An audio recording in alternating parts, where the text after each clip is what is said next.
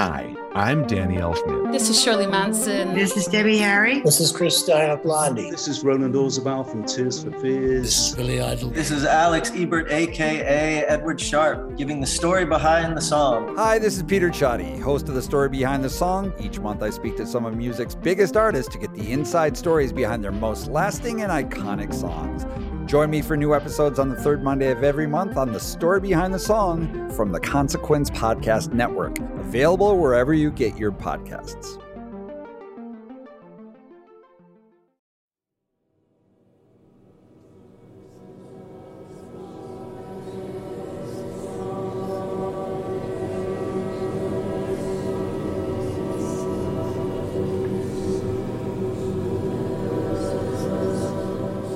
Singers constructed this sonic castle out of ifs, out of possibilities and happenstance. Maybe you can tell, but the singers that you're listening to right now don't have traditional scores in front of them. You know, the kind of scores that have all the notes laid out one by one. Many of them aren't even professional musicians, and they probably couldn't read a score like that anyway. What they do have in front of them is a text. It's written by Confucius and it's translated into English by Ezra Pound. And they have a list of rules. Rule number one Before you begin, pick a note, any note. When the conductor says start, sing that note.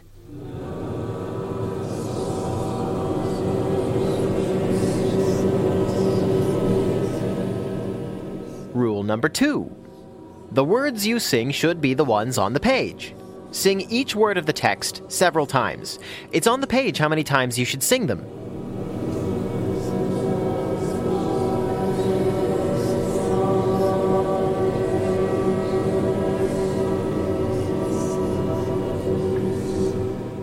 Rule number three.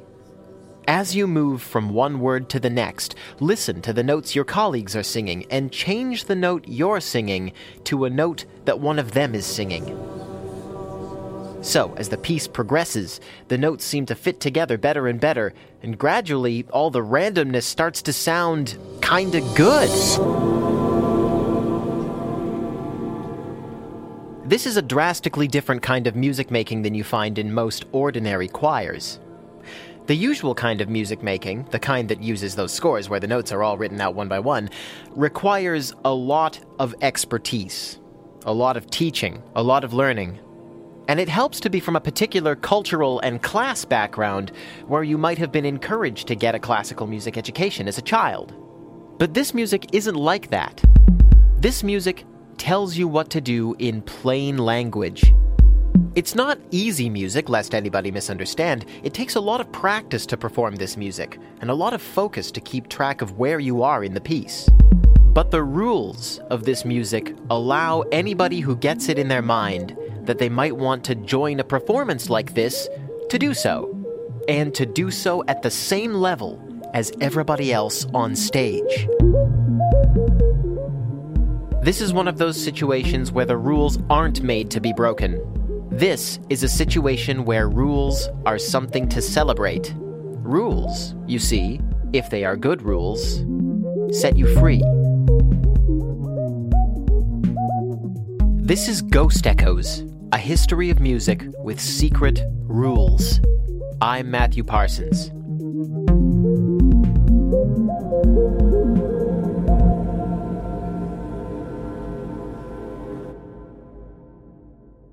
The music we're discussing today comes from the tail end of the 1960s, not so far away from the psychosocial space they used to call swingin' London. But first, we need to take a detour to the least swingin' of all the Londons Victorian London. The year was 1880, and a social reformer named Emma Cons was becoming irate.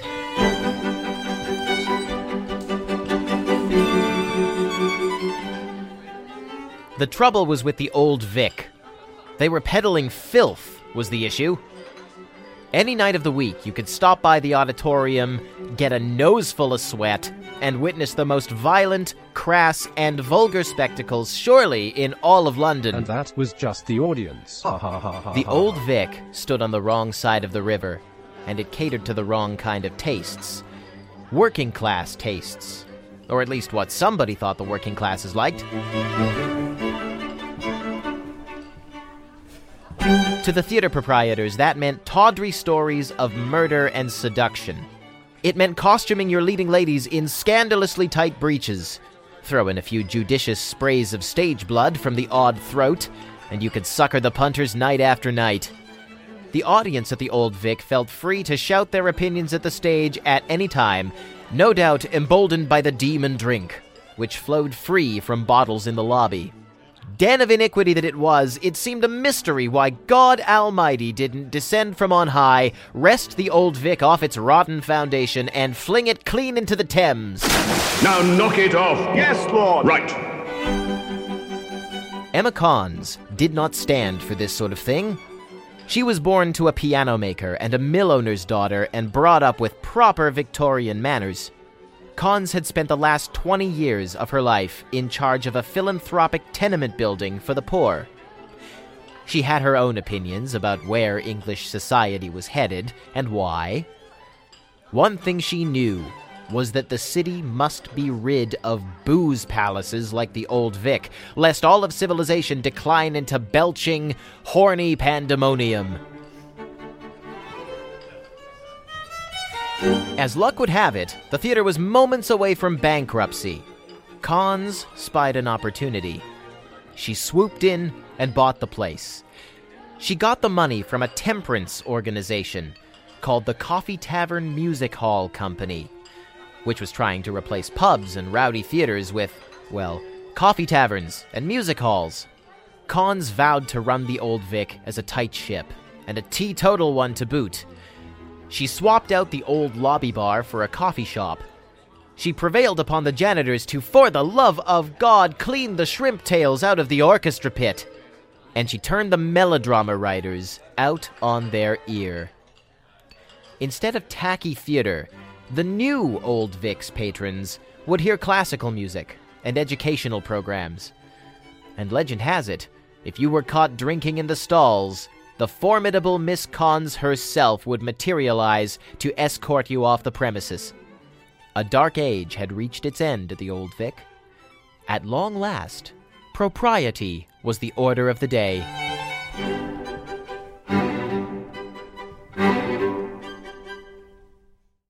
At this point, you may be wondering whether this Cons person was a little bit patronizing. Maybe. It's hard to listen to this story and not get a moral panic sort of vibe. You've got to wonder whether her contempt for melodrama was an aesthetic grievance or if it was really just contempt for the patrons. There's a book about the Old Vic that has this to say about Cons. If she could not attract a more high toned audience, she could at least try to reform the old one. But based on everything else I've read about Emma Cons, I don't actually think that's fair. Cons was a progressive by the standards of her time. She was a dedicated suffragette, for one thing, and she was an advocate for low income people. Emma Cons' vision for the Old Vic was based on a probably misbegotten, but I think sincere feeling that you could blame the bad conditions in London's poor neighborhoods on alcohol and bad theater. And yeah, sure, that's ridiculous, but at least she's not blaming the poor for their own poverty, which is something we see a lot of even today.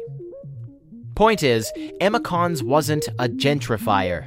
She wasn't Basil Fawlty trying to build up a higher class of clientele. Turn away some of that riffraff. She was actually trying to improve the lives of working people in London. And improving the caliber of their entertainment was part of that. Fair enough. Entertainment is powerful. Even if it isn't powerful in precisely the way that Cons thought it was.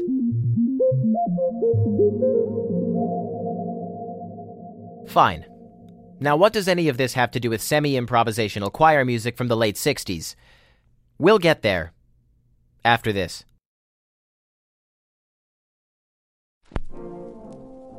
Nobody expected the Tuesday evening penny lectures to be so popular. Once a week, you could drop by the Old Vic, and for the low, low price of just one penny, you could learn about the moon or how to use a telephone. The lecture series started off in the theater itself, but it quickly sprouted into its own thing. The teachers held their classes behind the stage, beside the stage, under the stage, pretty much every available space that wasn't the stage.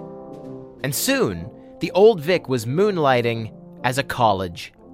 You couldn't get a PhD or even a BFA at the Old Vic, but the men and women who took courses there proudly appended the letters OVS to their names Old Vic Student.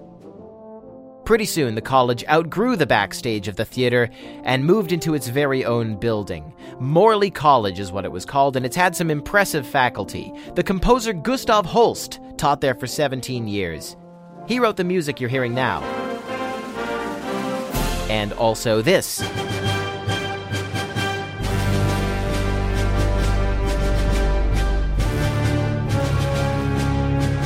And as of 1905, the librarian was one Virginia Woolf. She later rose to the rank of teacher, teaching writing to classes of largely working class women. Morley College is in session to this day, and they still put on public lectures that cost only a penny. But what about Miss Emma Cons? Well, she kept a hand in the Old Vic until she died, but she had other plates spinning too. She became the first female alderman appointed to the London County Council. It was a largely symbolic position given that women weren't legally allowed to vote or even speak in the county hall at the time, but she did what she could. She served on committees, spoke up for women's suffrage, and just kept being one of those unlikely badasses. Miss Cons didn't live to see women get the vote, but she did live to see the Old Vic become an institution. And she did live to see Morley College get up and running. That's not a bad life's work.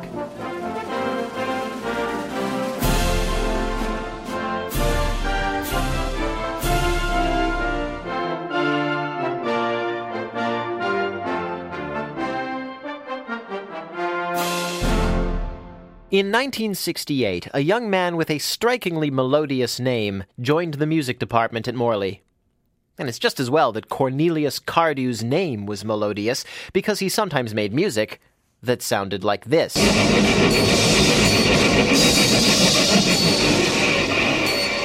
Could be that Cornelius had some reservations about his new teaching gig. After all, the last one at the Royal Academy had been rocky.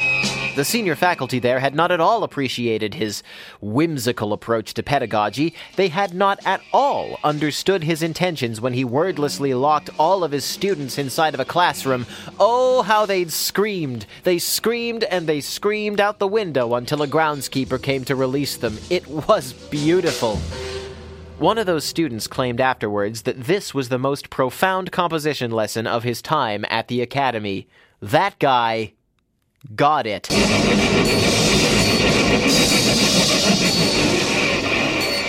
But this Morley College place seemed promising. They'd brought Cornelius in to teach an experimental music class, which was pleasantly vague. He knew the class itself would be made up of people of lots of different backgrounds. Some of his devoted acolytes were following him there from the Royal Academy. There'd be some amateur musicians, and apparently there'd be some people with no musical knowledge at all sculptors, dancers, people who just thought experimental music sounded like an interesting thing to study, like the moon, or how to use a telephone. So, from 6 p.m. to 10 p.m. on Friday evenings, Cornelius oversaw a freewheeling laboratory on the fringes of music. Musicians and non musicians alike came together to perform bleeding edge modern music by John Cage and Morton Feldman to the best of their ability. Cornelius would sometimes take the opportunity to teach by demonstration. Once, he spent the first part of the class rolling one dried bean after another down a slope onto an amplified saucepan.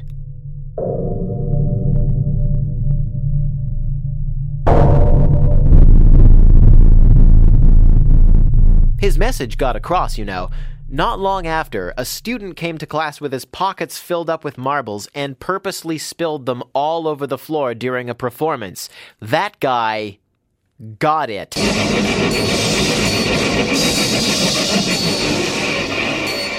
Cornelius didn't pass judgment on the performance the students gave. I mean, how could he? He didn't really have a goal here. He didn't even really believe in goals. He gave a talk about it on the BBC once. Everyone is failing. Our entire experience is this side of perfection. Failure exists in relation to goals. Nature has no goals and so can't fail. Humans have goals and so they have to fail. Often the wonderful configurations produced by failure reveal the pettiness of the goals. Cornelius figured that creativity was when you set up a framework for something to happen, and then it does. And whatever it is, it is, right? Like you lock a bunch of students in a classroom, and then they scream for the groundskeeper, and then you walk away satisfied, having composed your masterpiece for the day. What an unexpectedly energizing experience these classes had been for Cornelius. Surely he must have known he was onto something unique here. He had an old teacher, Karlheinz Stockhausen, who he thought about a lot. Stockhausen was one of the giants of experimental music, but his music wasn't just challenging for listeners, it was also near impossible to perform. His instructions were so exacting, so specific, that only a tiny group of people would ever be able to manage it. But surely there were people out there somewhere in the freakish stew of 60s British counterculture who'd like to make this kind of music but have no training. Cornelius knew they were out there. I mean, he'd met them in his classes. Of course they were out there. Maybe it was possible to take the most high minded, obtuse, seemingly exclusive thing in the whole world, avant garde art music, and turn it into a sort of community project. So, Cornelius typed up an advertisement for the counterculture magazine, The International Times. I might be wrong, he began, but I think you may be interested in joining the Scratch Orchestra.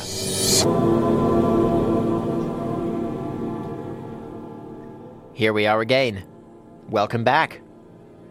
You know how this music works now, but perhaps you don't know what it's called. It's called The Great Learning. It's written by Cornelius Cardew and performed by the Scratch Orchestra, Cardew's ad hoc crew of enthusiasts. Remember how this music's all about rules? That's what I'm talking about when I say Cardew liked to set up a framework for creativity. This music is just a refinement of the same impulse that led Cardew to lock his students in a classroom. It's a two step process impose restrictions, see what happens.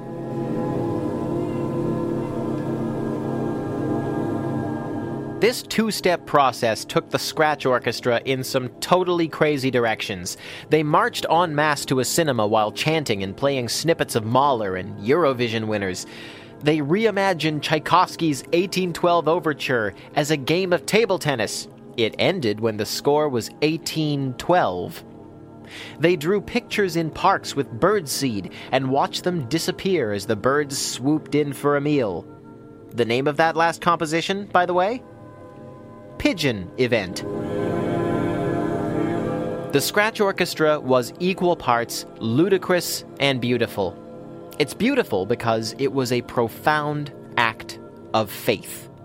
When he formed the Scratch Orchestra, Cornelius Cardew was proclaiming that he believed in the intellectual capacity of people, just people in general, whatever their background. He found ways around the fact that some of the musicians in his orchestra weren't that skilled, but he condescended to nobody. Until he did, but we'll save that for episode 3. Cornelius Cardew and Emma Cons are connected by more than just an educational institution and a coincidence of history. They're connected by a belief that people are generally open minded and curious when they're given the opportunity to be. A belief that people don't always prefer the path of least resistance. And they're connected by rules. Cardew's entire creative approach was about rules, and Cons, in her slightly diluted way, built a great theater on rules. Rule number one, no alcohol. Rule number two, no tight breeches. Rule number three, no melodrama. In case it's not obvious, I'm a fan of rules. This podcast wouldn't exist for you to listen to if it weren't for rules. Ghost Echoes is based on a set of rules that I intend to follow to the letter. Every episode, I'll dig up hidden connections and put forth crazy notions about one particular musical recording. But I don't choose these recordings exactly, they're chosen for me, according to my rules. Rule number one is. And then rule number two states that. And rule number three is that I'm not allowed to tell the listeners what the first two rules are. Ghost Echoes is a history of music with secret rules. I've imposed my restrictions. Now I'll see what happens. I'm Matthew Parsons. Next time is the best time. We all know.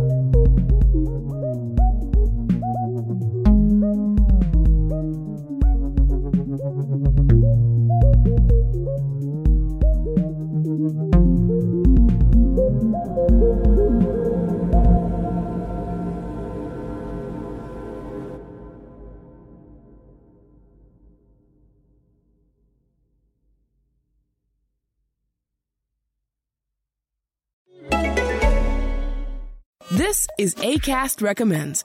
Every week we pick one of our favorite shows, and this is one we think you're gonna love. Hi, it's Terry O'Reilly, host of the Under the Influence podcast.